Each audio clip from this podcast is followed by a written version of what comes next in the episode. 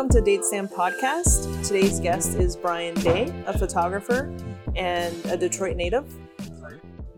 I know I said in a previous podcast that Julian was one of my favorites. Brian is also somebody that I really look up to in his work.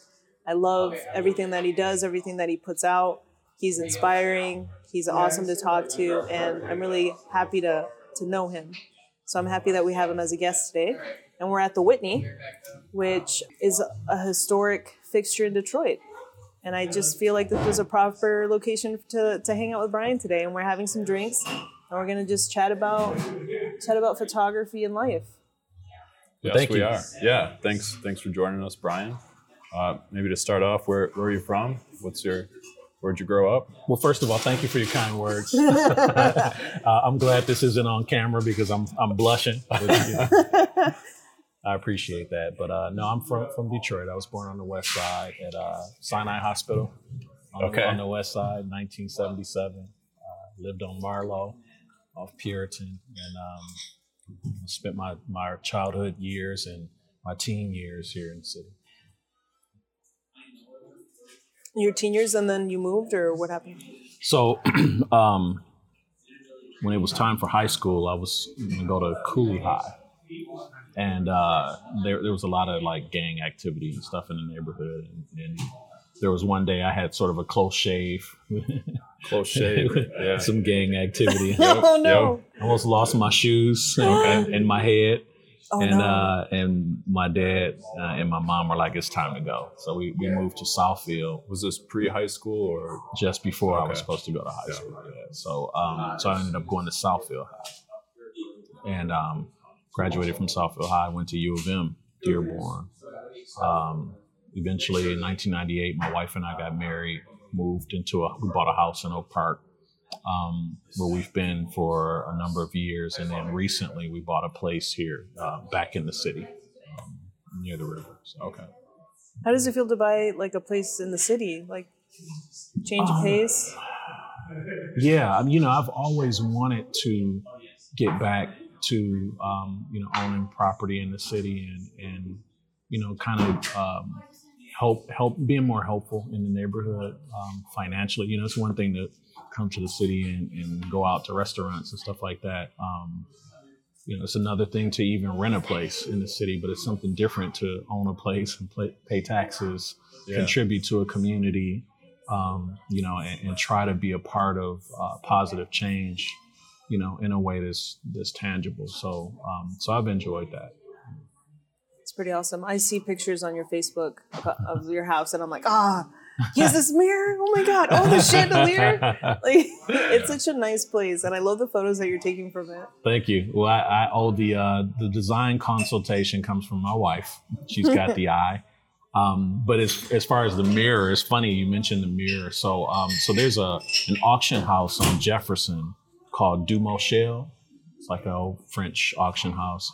But almost everything in that place was like owned by a Detroiter at some point in time, and a lot of it is like really um, old, sort of classic relics like from a place like this, like a, a mirror that used to be in a house in Brush Park. That's the mirror that you saw. Oh wow. So, um, so you know, we we bought a whole bunch of stuff from from uh, this place, which is ironically sort of been flipping, um, you know, things that came from Detroit homes from years ago. So that's been kind of cool.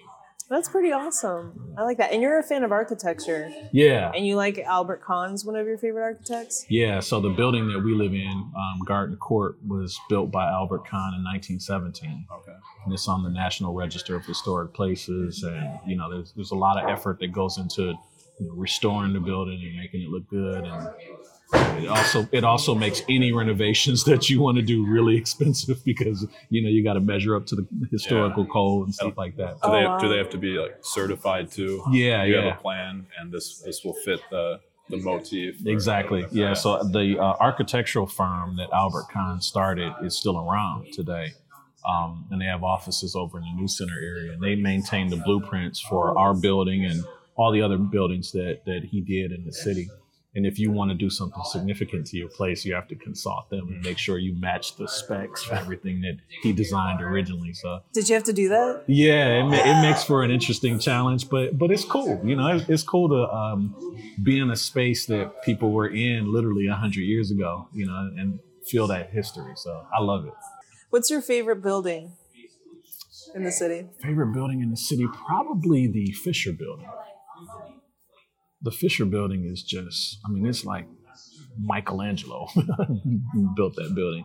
And, you know, it's interesting that there was supposed to be two of them. Oh, And they, they finished the first one, I think they finished the first one in like 1928 or something like that, 27 or 28. And the, um, the Great Depression came along. And so it basically killed the plans for, for the second one. Um, and so, but but if you you look at the first one and you see like, um, you know, on the main floor, and you look at how uh, uh, opulent it is, you, you can really get an idea of where Detroit was Mhm. in the late twenties, um, which is really is really fascinating to see. My wife and I just went to the historical museum yesterday. We go there periodically just to walk around, bump around, and I've been working on a, a photo project related to the Underground Railroad in Detroit. So we went there just to do some research on that. But they had these videos um, in the Rotunda area near the Kid Rock Music Museum where they show all these old clips from the early 1900s, like video clips in Detroit. And it's really cool to Wow. see. Um, you know, just Detroit was booming in, Yeah. in the 20s. It was the fastest growing city in the country. And so, you know, buildings like the Fisher and the Penobscot building, um, the First National building. I mean, there's there's a ton of uh, buildings here that were really setting a standard for the country, and it, it was pretty impressive. That's another thing that I love about Brian is that you learn so much because you you're just as they would say a well of knowledge and you know so much about the city and like I just love it. It's like Yeah, it's is like you're listening to a PBS special. You- You about- mentioned there's going to be a, a second uh, Fisher building or type of Fisher building. Where was that location? It was supposed to be, to be- uh, I think it was going to be diagonal to the Oh, first one. okay. So it, was, it would have been like a twin tower Exactly. situation. Yeah, kind of across the street on Grand Boulevard. yeah. Okay. So, What's funny is uh, my mom, when in the seventies, when she was here, um, there was a doctor's office at the Fisher Building, I guess, and so my mom would go when she was pregnant with my brother through there. So when I would first go there, I would just imagine my mom pregnant, like trying to hobble, not knowing English very well, like trying to find the, Yeah. the Nice. doctor's office, Yeah, yeah. which I think is pretty cool to have that. You know, like think of it that way. yeah, yeah. So much history. Sure. So you're a photographer as well, Brian. I try. I don't Yeah. know if I can call myself. Okay. photo- I dabble in photography. no, dabble. you're definitely a photographer, Brian. I'm, I'm a geek who dabbles in photography. Okay. What was, like what drew you to photography? At what point did you realize that you wanted to learn how to do that and Um, photograph? So growing up, my dad, um, you know, always had a camera. He always did what you would call today street photography. Um, but back then, it was just like, you know, my mother would say, "Why are you taking pictures of people on the street? Like, what are you doing?" so he had like a Pentax, I think it was a K1000 or something like that film camera. I was always fascinated by his film camera. He never let us touch it. And I remember one day we were traveling somewhere and it got stolen. And um, that was like the last I thought about photography until uh, 2008 um, was when I had left automotive. It was during the recession. I left an automotive supplier that I worked for and um, went over to the healthcare organization that I work for today. And one of my new colleagues um, had some pictures up in his cube uh, from this from around the city, and I, I asked him about the pictures. I was like, "Oh, you know, where'd you get those pictures from?" He's like, "Oh, I took them myself. You know, I, I, I go around the city and take pictures, uh, you know, during the week and on the weekends. And hey, you should come with me sometime. You know." And I was like, uh, "Hey, cool. I don't have a camera." And uh, so that week, I went out and bought a, you know, bought a little digital camera, and you know, trailed him out, and we started hanging out and taking pictures, and that's how I started in 2008, just going out, taking pictures, and bumping around the city. what were you photographing? When I first started out, um, it was abandoned buildings. Okay. Yeah, it was a lot of abandoned, which is, you know, it was a great lesson for me because, um, you know, as as a person who's not a photographer, when you're new to photography, I think you get your first camera, you're looking for whatever is the most interesting thing, right? Yeah. And at the time in 2008, that was kind of like the lowest point of all the abandoned buildings and stuff like that. So it was kind of an adventure, you know, to wander into, I- you know, I went into probably a hundred different buildings taking Yeah. pictures and stuff like that. And I guess it was fairly accessible too. It was yeah, it was Right. like no big deal, Yeah. right? You walk in, nobody said anything. I remember one time I was in the building and the police came in, they looked at us and was like, "Eh, you know, whatever." You know, it was no big deal. Yeah, Um, yeah, yeah. And but you know, eventually, um, I, I had sort of a I don't know if you want to call it an epiphany, but a moment where um, you know my motives were questioned, and it, and it made me step back. You know, I was at the Packard plant, and um, I had been inside taking pictures, and uh, it was weird because um, the Packard plant is so big, as you guys I'm sure know, um, and so like devastated that when it would catch on fire, the Detroit Fire Department stopped fighting the fire. Like they would just let it burn out. Yeah. So I was in there and uh, I would listen to the police radio and I heard the call that fire department was coming because there was a fire in there. Then I saw the smoke. So I got outside of the building and I was taking pictures from the outside. And a neighbor, a guy who lived in one of the houses across the street, he was like, Hey, he called me over. He said, Come over here. I went over to him and he was like, uh, why, why are you taking pictures, you know, of that building? I was like, oh, you know, it's cool. It's the, it's the history of Detroit and, you know, it's, it's the beauty and the decay and all, all that nonsense. Yeah, the spiel. that nonsense that people say. Yeah. And he was like, uh, he said, uh, if it w- if this was your neighborhood, would you be Ah. taking those pictures? Made you think. And I was like, man, yo, man, you don't know what you're talking about. You know, I, I kind of had an attitude about it. Yeah. Um, you know, and, and so he kind of said, you know, um, why would you do us like that? You know, why would you do my neighborhood like that? Why, why would you, um, what do you do with those pictures? I was like, oh, I'm gonna put them on Flickr. You know, so why would you Put 'em put them your queue. online and, and make, make that's he's like, this is my neighborhood, and you making us look, you know, make us look bad. I live here, and I'm trying to have a life here, and you know, be a be a normal person, and, and make it look like this is, you know, some kind of adventure, you know, with with the abandoned building. And so I went home after that, and I was like, I kicked that around in my head for for months. Wow. And uh, after a while, it was just like, I, I honestly don't have a reason, a legitimate reason why I'm taking pictures of abandoned buildings. Some people do. There are people that like, they're doing it for archaeological reasons or, you know, Yeah. preservation reasons. I didn't have a reason. It was just because I could get into the buildings. I could take some pictures and post them online, and people were interested in abandoned buildings. That's like the lamest possible Reason. reason to have You for doing that. You weren't diving into the history No, books. I, was, I wasn't doing any work to to dignify, um, you know, what I was doing. And so, you know, after I thought about it, and it didn't happen right away. It took it took some months, but I thought about it for a while, and I felt like ashamed. Like, you know, that's true. Like, I feel like I went into somebody's backyard and tried to show all their dirty laundry with like no reason, no logic, no nothing. Yeah. And that's when I was like, I'm not doing that anymore. I'm done. Okay. I think that's like a reoccurring theme because we talked to Julian Bibb, we talked to John DeBoer, who were like big on um, at the time when they were learning doing that kind of photography. But I, what I say is that it had its purpose though. It did. Yeah, and It John and its I did a lot. We we hung out so much together during that John, time. John DeBoer. Yeah, you know, we we hung out so much. Um, me, John, and the guy that I mentioned originally, that when Banksy came to Detroit and he did those murals, like the one of the first ones he did, it was like um, it was a bird cage with a you know a little canary in the bird cage, and the the photograph that he posted on his website was just the wall with a bird cage, and it was like burnt on the wall. I had been to the Packard plant so many times that I knew exactly where it was. Oh wow. and when I saw the picture, I was like, Yeah. left work, drove over there, found it right away, took pictures of it. In fact, there was a British guy on his cell phone walking away from. We were, you know, me and Billy, the guy I was with, we were like, "Is that? Could could that be Banksy?" Oh my God, you guys saw it. But we were at, at that point in time. I was so familiar with the abandoned buildings that, um, you know, I could recognize something from sight like that.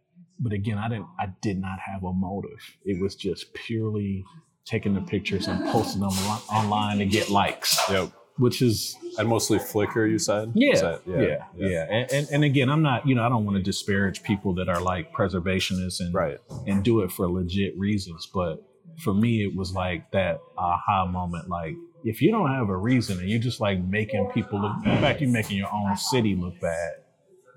Why are you doing it? But that's pretty awesome that you're able to um, self-reflect and recognize that within yourself. It takes a lot to be able, to get to that point and be like, you know what, I shouldn't be doing this. Yeah. Well, and, it's, you know, I, I guess it worked out because, you know, it created a nice challenge for me because that provided so much um, uh, material to work with. There was so much material to work with around the city that when I said I'm not doing that anymore, it was like, okay, well then, what am I going to take pictures of? Which created a little bit of a dilemma for me for a while. But um, but I think that was probably the best thing that happened to me creatively because um, it forced me to to look at other avenues in terms of making pictures. And those avenues have been amazing. Oh well, thank you like you. your moment away. Oh, Thank you. I love all of that Thank you whole you. body of work. Thank you. Yeah, you know, I was t- I was talking to so I, um, I, I work with a gallery um, based out of Ferndale, and I was talking to the gallery uh, owner the other day. I said, you know, I, I think I've come to the conclusion that like all of my work is based around is, is about Detroit, like all of my work, and I don't know why I'm just not having this epiphany, but uh, like I'm the last one to know that all my work is about Detroit. But The even- realization. even that series, A Moment Away, which many of the photographs were taken like in parks that either were near Detroit or maybe even far away from Detroit, to me was still kind of about Detroit because as much as I love the city and I love being here and you know third generation, fourth generation Detroiter, um, at times the city wears you down. Mhm. and you know times bad things happen to you in the city or you know you just get worn down and you need to get away. It's not that you hate your city and you want to leave it and never come back but sometimes you just need to like you need a moment away. Just step away from this for a while see something else reflect and then come back recharge Yeah. and so even though that series was kind of like ethereal landscapes that had no visual connection to Detroit, for me it was about Detroit because it was about my love for the city and sometimes needing to take a breath and then come back, sort of re-energized for it. That's beautiful. Where around Michigan or Yeah, most Midwest, of the, most of the photographs were around Michigan. Um, a number of them were in Belle Isle. I mean, I've been going to Belle Isle since before I could walk. yeah. um, you know uh, that's always been a big part of my life but um, you know i also went to a number of state parks you know um, and local parks around around in the state and around the area and that was the you know one of the the, the premise for that series was that the locations weren't necessarily important it was more the notion that wherever you can go sometimes um, to find a moment to just like step back and breathe and like reboot yourself. Um, maybe it's just the, the local park, you know, Yeah. Maybe all- it's a quiet you- street. Right, exactly. you know. Just enough to shift your perspective a little bit. Yeah. So so when I had the uh, the show last year, I didn't put the locations of um, and that was like the first question. Everyone, so where'd you take this picture? And it was like that's not what it's about. It's about wherever you go to like reset yourself mentally and emotionally. You know, to prepare yourself to go back to whatever it is you ha- you do on a daily basis, whatever you love. So that was my little take on it. No, I think that's awesome way to make people think because you always are trying to challenge the viewer. I feel like I am always trying to challenge the viewer with the way to look at my work or to look at mm-hmm. their own perspective a little bit differently. Yeah, you, you know, and it's a balance because you try not to lead the witness, right? You, it, you, everybody's going to interpret your work in different mm-hmm. ways. But a lot of people want to be handheld and they're like, what does this mean? Yeah, and you're yeah. like, no, no, no. Tell me, what were you thinking when you made that image? And it's like, what I was thinking is irrelevant. What do you get out? Right. Yeah. Who cares what I was thinking? I just made the photo, you know, and, and um, And it was your your vision and your interpretation of whatever you were. Yeah, I mean, I, I don't know. That that sounds uh, a little self indulgent to, for me to call it my vision, Yeah. like Michelangelo and like that. But Yeah. but I mean, you know, you. I was there's a book that's uh, that's come out in the last few months, and it's about the uh, theory and practice that photographers have reflected on, like with their images. And and one theme that's kind of common in a lot of the comments from the photographers is that quite often when you're taking pictures, you're not thinking of a profound theme. You know, you, it's not like you having this the heavens have opened up and you're like, this is gonna change people's life. You're just like making making the work and you're trying to make it good and, and maybe you have a feeling that it might be something, but you just accumulate the work and then later you look back at the work and themes start to emerge. Like, you know, hey, this this body of street photography that I've been making really kind of seems like it kind of reflects on the changes Detroit has been going through over the last few years. And maybe that's significant. Maybe I should compile that work into a body of work, into a series. But it's not like I started with a master plan. Was that your plan at Detroit? Yeah, yeah. So, so I don't, I, I don't feel like I can take credit for like, you know, yeah, I, that was my plan all along was make people think about the transition of the city. yeah. You just start compulsively taking pictures and you know your eye gravitates towards certain things and after you've accumulated enough of these images you start to see things yep. that tell you something about yourself and they also tell you something about the type of stu- subject matter that you were looking at right so I don't give myself that much credit. but that's a similar notion in like big, complex. Now going back to it, work, technical mm-hmm. projects. Like mm-hmm. you know, you start out with some idea or goal that you have, and you you get halfway through it, it changes, it evolves, and yeah, towards the end, it may become this entirely different beast right. that feeds on all little parts from all over the project and does yeah. something you did not expect. Yeah. And you come from a sort of technical background, kind of like me. And, yeah, and where, where you, things are like, I don't know, you, you think they're very systematic, but what I found, you know, they're, they're not. It just ends up being this kind of complex story. Yeah. One that thing, sense. one yeah. thing we talk about a lot at work, which I think really relates to photography, is the dilemma of how to start. Mm you know, sometimes you think about um, a project or a goal that you have. You're like, oh, it'd be great if I could do this and put you know X, Y, and Z together. But then you're like, well, like where do I start? Like, what do I do first? like, what's the first thing to do? And I remember reading um, there's a book called Making Movies. It was by Sidney Lumet, and he talked about um, some of the advice that he got from various filmmakers over the years. And even though it's film and not photography, I think the advice is still pertinent. But I think it was Steven Spielberg who said, like, if you got an, if you want to be a filmmaker, the best way to start is just grab your camera and go outside. Mm. Just start. Like you go out and you start and stop making a big deal out of what starting looks like. Just go out there and start. And after a while, you start to whittle away what you don't want to see and reveal like what you think makes sense and, and thematically what you're trying to put together. So for me, it was just take the camera compulsively everywhere you go. Take pictures of what you're seeing and what you're doing, and then eventually themes start to emerge from that. Is that how you find motivation to create? Yeah, yeah, and um, you know, it's funny because uh, you know I, have been fortunate that you know people like the some of the images that I've made, and, and that's cool and all that. But the reality is, um, I enjoy the process of making photographs even more than the end result.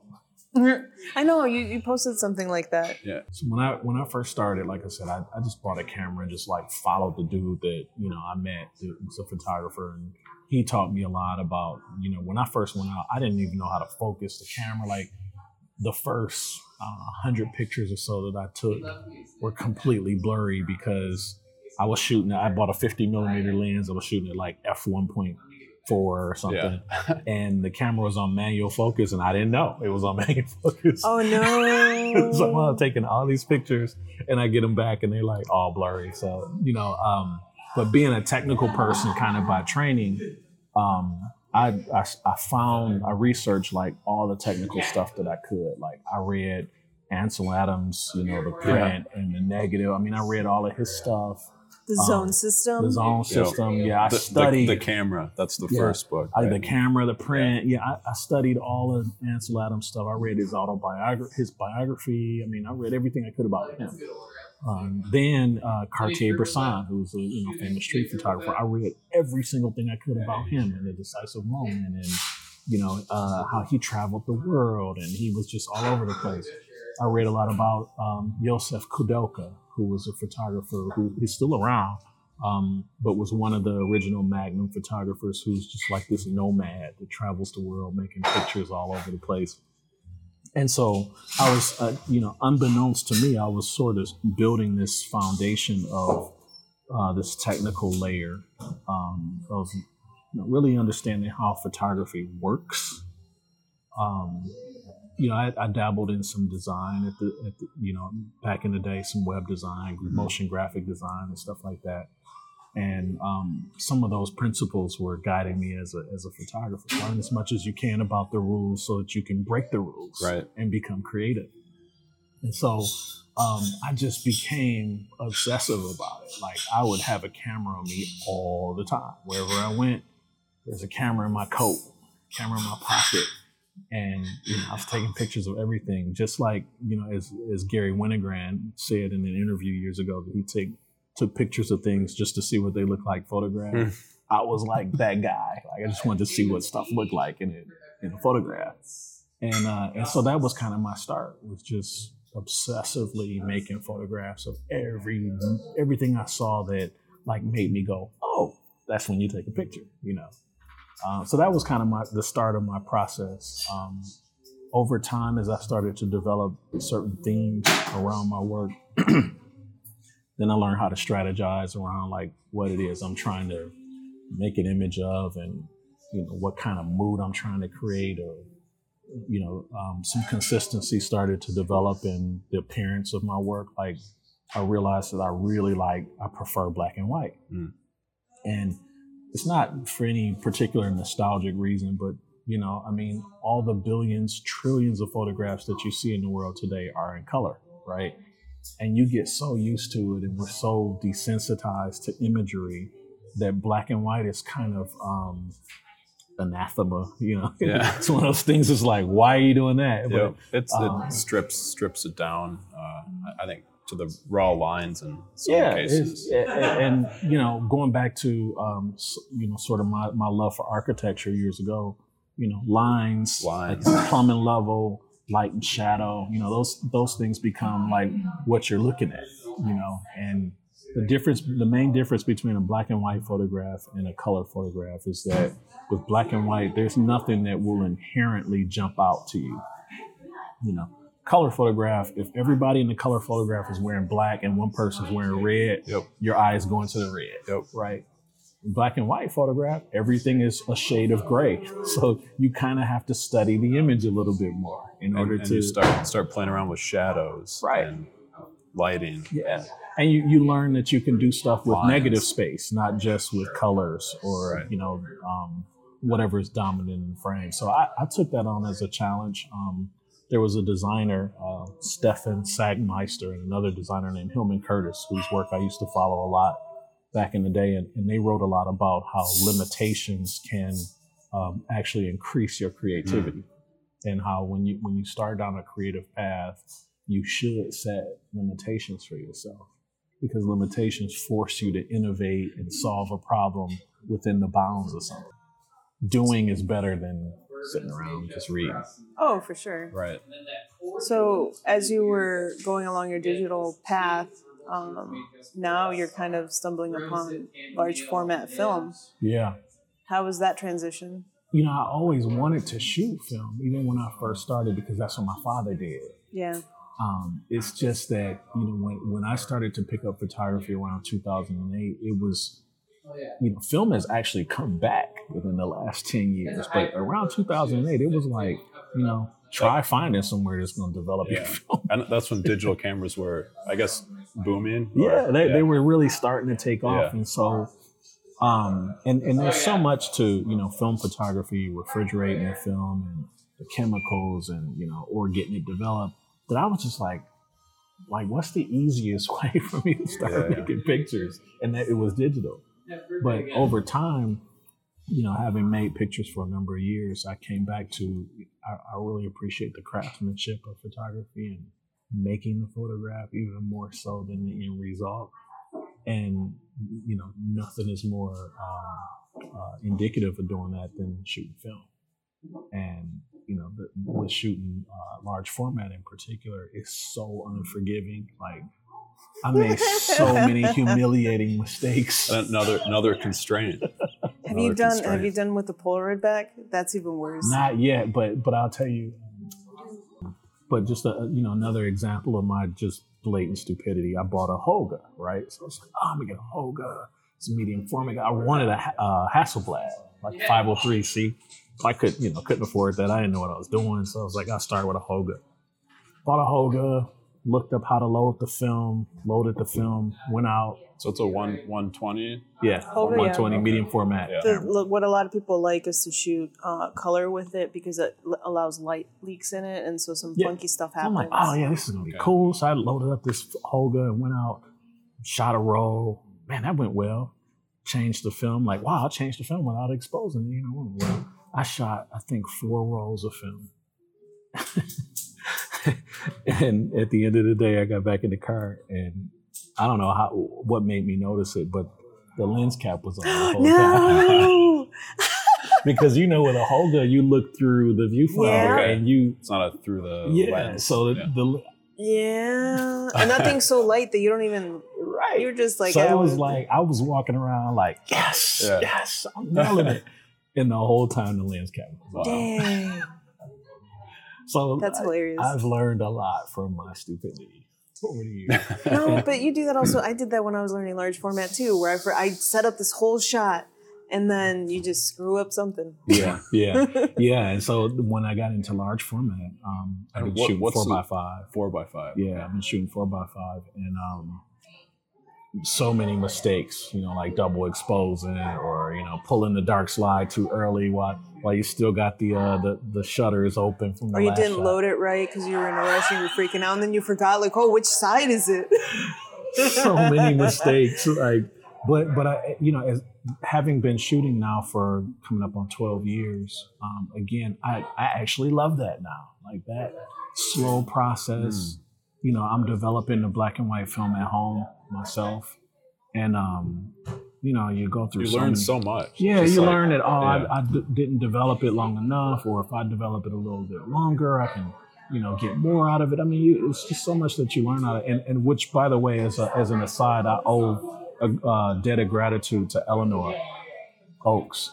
Um, so when I first when I bought my first four x five, uh, I sent her a, a, note, and I was like, "Hey, you think you could spend some time with me and like show me, show me what I'm doing?" And she was like, "Yeah, come over." I went over to Darkroom Detroit, spent a couple hours. She showed me everything that I, that I needed to do, and um, it, it, gave me the confidence to go out and try it. So that's awesome. It, it's nice to have people in your life that are willing to, you know, give sure. you a little bit of time. You know, not tell you how to do it, but give you a little yep. bit of guidance.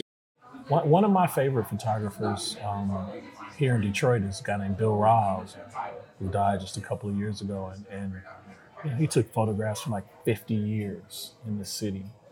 And he's got this great book of photographs that if you look through it, it's not like apparent that he was working on a specific story or whatever. He was just compulsively photographing the city, and the city was evolving around him as he was photographing it. That's one of those things that at the time that you're doing it, it doesn't it, it may not have a ton of value like in the moment. you're just out there taking photos you're just out there making photos. You need that but, but aspect o- of time but over time, time you know people die buildings get torn down new buildings come up um, neighborhoods change communities evolve you know. The the sort of circle of life you know to use the corny Lion King reference, um, you know, kind of comes into play in, in, in the city. And so if you just keep at it, it becomes an anthology of mm-hmm. where you are.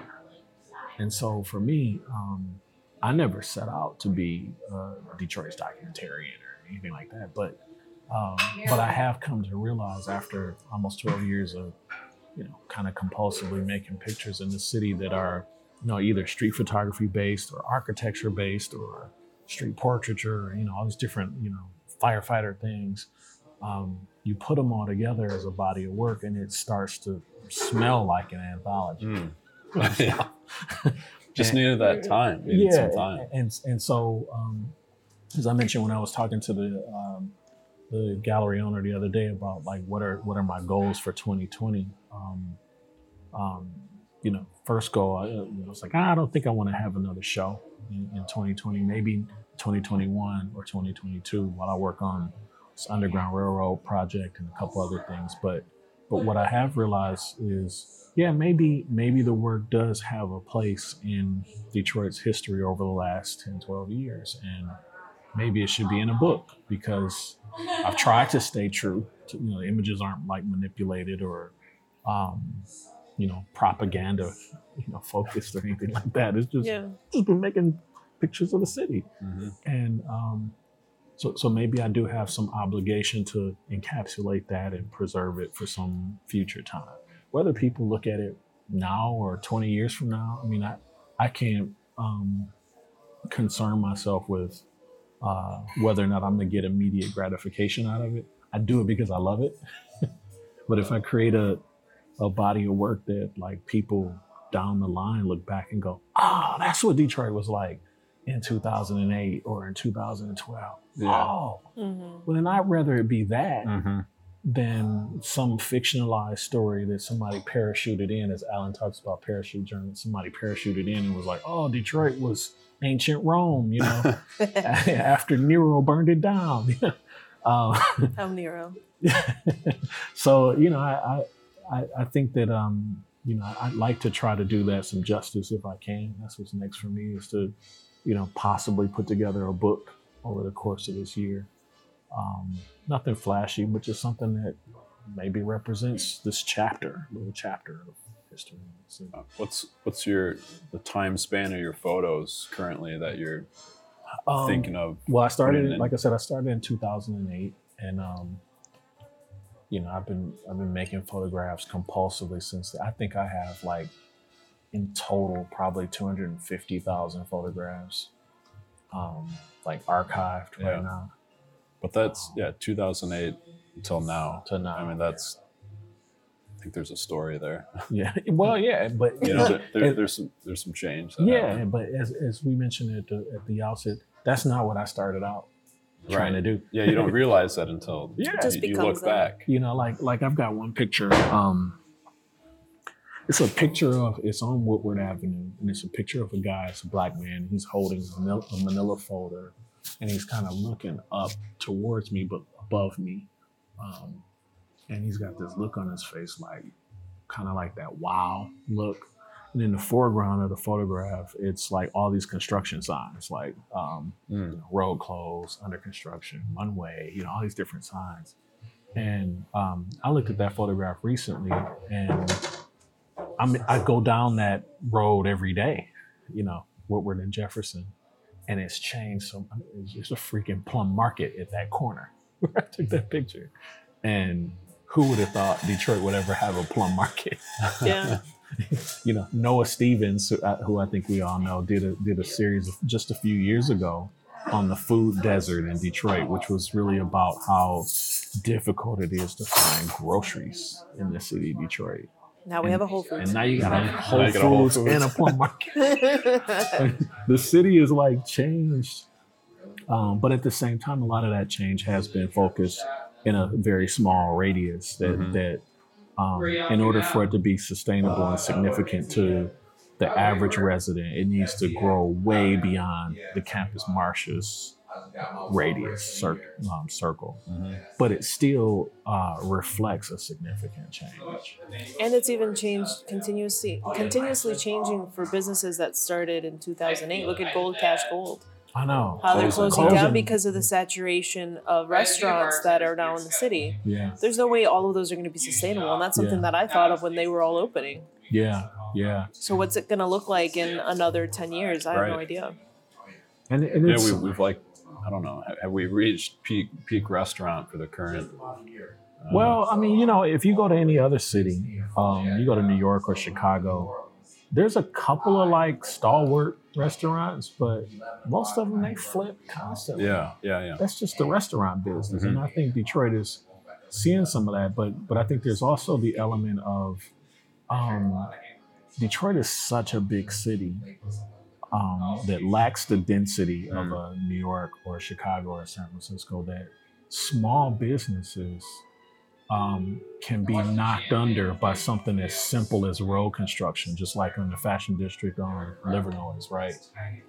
You blocked the parking for three months. You could put somebody out of business. Yep. Yep. that. And they did that a lot when they were doing the the Q line.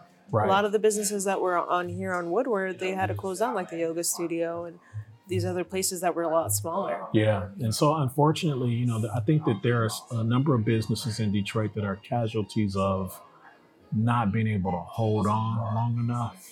Mm-hmm. You know, and, and Gold Cash Gold, if they could stick around three more years, Yep. what will that neighborhood look like when Right, Ford right, right. finishes the train station and gets all those other buildings? It'll Apparently, be they can't hold. They're going to keep the building, but they can't hold on that business. right. They, they can't Yeah. keep the can't keep enough revenue coming in right now. Mhm. Um, but if they if they could bridge for the next couple of years, they, they're just a little bit too early for where they are, and that's unfortunate. You know, um, there's a restaurant downtown I- won't name, but um, it's a it's been it's become a new restaurant um, just in the last year or so. But I was there. Um, my wife and I were there about three years ago, and we're ordering dinner, and and I recognize a guy um, coming out of the back that I went to high school with. I graduated high school in 1994. So he comes over, we start talking. We used to play ball together, you know, back when we were teenagers. He tells me how um, he took his, you know, his life savings and invested it into getting this place and um, built it up from the ground up. Yep, that's me. Thank you. Appreciate it. Um, but he he took his own hard-earned cash, you know, to to build this place up and make it nice from from when it was dilapidated and you know walls falling in and all that. And um, you know, I was we were all proud of him. My wife and I were like, yeah, that's you know that's what's up. That's what you're supposed to do. Right on, you know, giving him his props. Like six months later, he was gone. Mm. And there was another restaurant that's there now. Like after he did all the work to fix that place up, and he's out there like standing in front of the restaurant trying to get people to come in. He doing all this work. Somebody else. The problem was he didn't own it. Yeah. He was Yep. renting. Yep. Oh yeah. So, you know, the landlord was just like, "Yeah, hey, thanks for all your hard work. Yep. Yeah. Thanks for turning this around. Thanks for turning this around. Now Thanks for gonna- prepping it for the Now we're next." gonna put somebody in here Yeah. that you know, and, and pushed him out. Yep. And that was like, man, you know, he and I don't keep in touch. We're not like close friends, but it like really hurt my heart to see hmm that this brother put all this work into into this dream that he had, and you know, because the the area evolved, you know, capitalism struck, pushed him right on out of where you know, and who knows what happened to his life savings you know that he invested in making that restaurant as nice as he could. And so so there that is um the sad part about like detroit's renaissance if you want to call it or you know i feel like that phrase new detroit is almost like a bad word Yeah. people say new detroit it's like oh don't say that but uh but that's one of the casualties of um, new investors coming into the city. I was reading an article just earlier today that mentioned that there's more renters in Detroit than owners, Mm. and you know that's homes and businesses. And so I, I do feel like uh, for the, for the city to really sustain, um, keep its identity and sustain its growth long term, you hope that in the core in the neighborhoods, you know, they can see some of that progress. But then the businesses that have been here all along can find some sustainability too and not just be pushed out because you know somebody who's willing to pay more in rent comes along Mhm. next that's a different talk show Yeah. That's another episode for a different podcast. right. So how do you find um, that ambition to, to go to galleries and the motivation to like continue to pursue to show your work and to continue working and know like how did you know what you wanted to photograph and know who you are as a photographer? I think a lot of people struggle with that. It's finding that ambition and that and knowing what you want to do in general. Yeah, did, did that come through in your kind of deep deep research phase, or reading books and, or, Yeah, I or think just it's your curiosity? it's slowly evolved over time. Yeah. Um, I think that um, I think if, if if we step back from the topic of photography for a minute, um, anybody who wants to be a craftsman or wants to be good or do anything significant in anything, um, it helps if you love it first. Right. Right.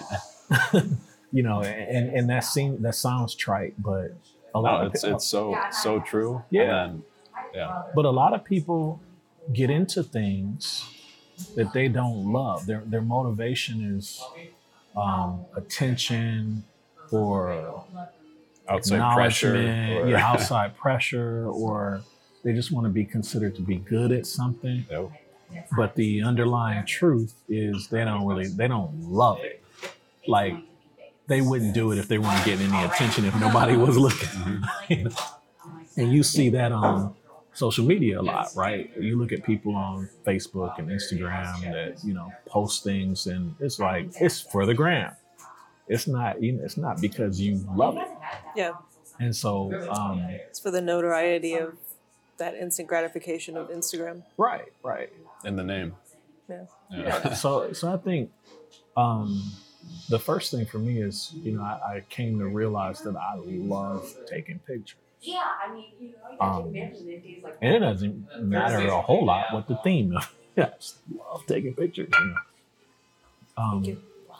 so starting with that as the foundation, um, then over time, I was able to realize and acknowledge, okay, so I'm making, I, I- got several threads that are relatively consistent in my work. So like, I'm doing the street photography stuff, which became the Planet Detroit series. Um, I'm taking a lot of pictures of the Detroit Fire Department because I've got like 15 friends I grew up with that are Detroit firefighters. So I got that series. Um, you know, I've had this love for architecture for all these years. So I'm doing this architecture stuff. And then, like, you know, when I first started out with the studying the Ansel Adams stuff, gave me a love for like landscape type stuff. So I got these like four themes that I kind of cycle through. And then at one point, um, I did a series on drone photography, but it, Yeah. you know, I, I did it from the perspective of, um, you know, s- similar to architecture, you know, with an architecture mind uh, in terms of making the images as precise as possible and sort of plumb and level, but composed in vertical space instead of horizontal space. Yeah, one of the shots that or I've seen before, your the Belle Isle Bridge shot. Or I, I think that's in your your series, and it's at night, and you've got a single car going Mhm. across the, the bridge. It's great. Yeah, and, and, yeah, and a cool. lot a lot of those projects came from um, experimentation. Like, Yeah. now that I got this drone it's got a camera on it, I wonder if I can do a long exposure and like, how long of an exposure could I do? So I took the camera, flew it over to How you know. stable is the was- the drone pretty stable for a Uh, long yeah, it- exposure? it- you know, it has an accelerometer and you know GPS control, so it, it stabilizes itself pretty well. But you know, going back to the original thought about, you know, when you really love something, um, you experiment, you play with it, you try, you fail, you just keep going. It's not about like, I don't care if I get anything out of this. yeah, you but- just you, you, you play with it. You know. yeah, when so when I got got my drone, it wasn't like, oh, I'm gonna do this series. It was just like, wonder what I can do with it, you know. And and at first, I was using it like um, a 400 foot tripod. You know, I just fly the fly the drone way up and take these shots of the horizon. And then after a while, I was like, well, what if I pointed the camera straight down and sort of abstracted segments of the city? That's cool. But now, what if, like, I wonder what kind of exposures I can get? Like, what if I could get a 10 second exposure of cars going by from a drone at 400 feet looking down on Belle Isle Bridge Yeah. or whatever? So, for me, the, the a lot of my work has evolved from that sort of playful Yeah, experimentation. cur- curiosity, Pushing, yeah, push just- push the limit a little bit. yeah, Yeah, exactly. How far can I push it? trying to maybe break it and then, or not Yeah, no, not break the you're right. device, but you, I think you get what I mean. Yeah, you, you push you push Break whatever. what break what you know. Yeah, you know, and, I don't like to talk about gear um, in the technical sense. A lot, a lot of people ask me a lot, you know, what kind of camera do you shoot with and all that. on the one hand, it's irrelevant because you can make a great photograph with Right. whatever you got. But on the other hand, the tool that you have has capabilities and limitations, and you can exploit those to creative effect if you learn how they work and experiment with pushing it to its limits. That's how you unlock something new, right? Is you take you take if you got a uh, an iPhone as a camera, what kind of shots can I get with it? What can I do with the exposure? How can I play with, you know, um, the, the the settings on the camera? What how far can I push it? And in that experimentation is how you learn to create something that's totally new. So the fact that you shoot with an iPhone actually is significant in, in, in that respect. Um, Still make making a photograph. Right, right. So, so that that's kind of driven, um, you know, my my work over the years. But just sort of personally, I've I realized that I keep cycling back through the same themes, and so I'll just sort of acknowledge those are the themes I think I really care about, and those are the ones I'll continue to work on because that's what I love making pictures. of. Would you have ever did you or did you ever think about quitting your job, your day job, and going into photography full time? No, Mm-mm. I think Because- it's not a bad thing to have like a day job and do photography, or like vice versa to do photography full time. I think the number one reason why I love photography is because I don't have to do it. Yep. If if it was my job, I wouldn't. No, my actual day job, I love it because my first love before photography was technology, was computers and stuff like that. And you know, my career is centered around technology and caring for patients and healthcare. I love doing that. It's meaningful. I can see the results of it. You know, when I go down to the hospital that I work at, I see my neighbors, my friends, and my family members, and I know what it means to do something significant that benefits them. But with photography, if if I was a professional photographer and I had to do weddings, you know, those kinds of events, for me, that's not where my passion lies. Yep. And I think I would struggle at it because I don't feel a compulsion like I'm gonna get up and shoot a wedding today. There are people that There are. like that, and, And they're great wedding photo- and they're great at it, photographers. and yeah. you need those people, Yeah. right? The world needs those people, but but I've never felt that compulsion, and so the, the biggest attraction to photography for me is that it's self-funded for me. I can fail. Nobody cares if if I take a hundred horrible pictures. It's all on me. Nobody cares. Nobody's hurt. it's just it's just me. Yep. But but on the positive side, if I do strike oil and make a few good photographs, then cool. I can do I can put them in a show or I can share them with people or whatever. Um, so I like that freedom. That and I think that's why I continue to be motivated around photography. And that's why I've never considered quitting my job to become a full time because just for me, I wouldn't feel motivated. Mm. Who's one of your favorite photographers at this moment? Hmm. Um, why you know I'll rattle off a couple of local names just because I think they are um, historically significant. But Dave Jordano, um, you know, I, I had an opportunity to spend some time with him at his uh, studio in Chicago a couple of years ago with his wife, and um, I went through his archives. The man's been shooting for forty years, and he's done every single thing I've ever thought about attempting every style of photography I've ever attempted, he's done it already. Mhm. His work And a hundred other things I've never even thought about. Yeah. and so, you know, you, you look at people like that and you just, it's humbling. Um, but it's inspiring to see like what's possible if you if you keep going with something. Um, another person is Don Hudson. I don't know if you've met Don yet. Um, I, No, I haven't. I'm trying to connect him with Alan. But Don Hudson was, you know, he's a Metro Detroiter, and he's also been taking street photographs in Detroit since the 70s.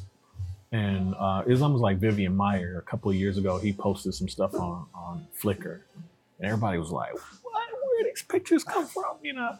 The uh, Republican National Convention in Detroit in like 1974. So Yeah. Oh wow, you got pictures of Ronald Reagan and I mean Yeah. that's insane. all this amazing photography. And he put out a book called From the Archives, which I believe he's working on another book. I hope I didn't just rat him out, but um, but like Don, Waiting for that book. yeah, but and- and Don and um, uh, Dave's pho- photography is they're different. They're very different, but but those kinds of guys have been inspiring to me. Um, I mentioned Ansel Adams. Um, there's other guys like Michael Kenna. You know his landscape photography and minimalism.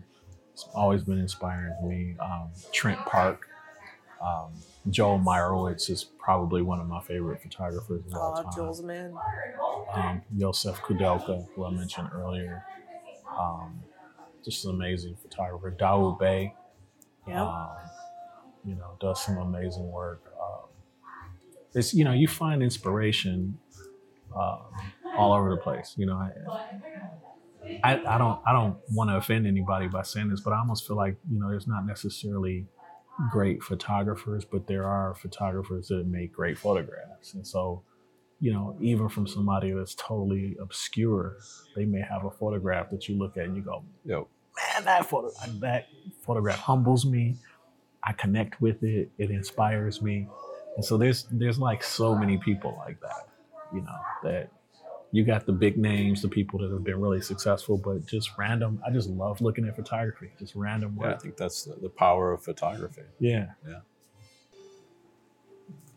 So, I think as we wind down, is there any advice that you'd like to give our listeners or anything like that? Those who are lacking ambition, those who are Maybe just searching starting out or in their, starting uh, out, or that have been established for a while and they need some motivation. Um, I'll repeat that advice that I read from Steven Spielberg to, um, you know, new filmmakers. Um, same for new photographers or uninspired photographers. Grab your camera and go out and shoot something, anything, and keep shooting. And you know, don't think about um, being popular or, you know, find your love for it.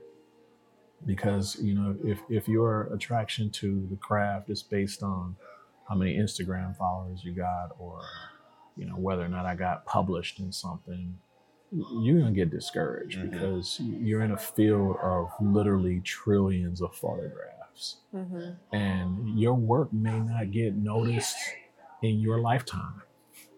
Right. it may It's not get noticed at, at all but but And then even, if I may interrupt, even if you do, you know, get uh, your, your work shown somewhere, you do that, and then Mm-hmm. you know, there's always the next thing that happened. And you're always looking for right the next. Yeah. And it's. I think it's important to be comfortable with what you're producing, and just have a love for it. I agree. I, I you I think you have to find your personal affection for what you're Yeah. doing with the work and let that be your driver and nothing else. And, and if good things happen, awesome.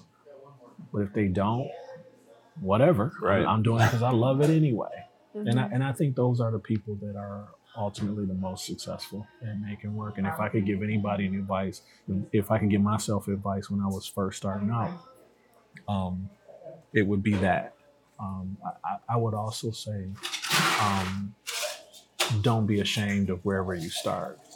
You know, because where you start is a part of your learning journey. You know, and I look at you know 2008 Brian Day, and today I wouldn't think about shooting those abandoned building photographs, but doing that brought me to that moment where I got humbled, and it set me on a different course. So mm-hmm. why would I erase that from my from my past? That's It's part of part of your story. right. Thank you so much, Brian. Really appreciate chatting with you as always. Thank you. Yeah, thanks, Brian. I hope I didn't use up all your memory card. You did, and it's all wonderful content. Yeah. Hopefully, you got a good editor. Stay cool. All right. Thank All right. you. Thank you.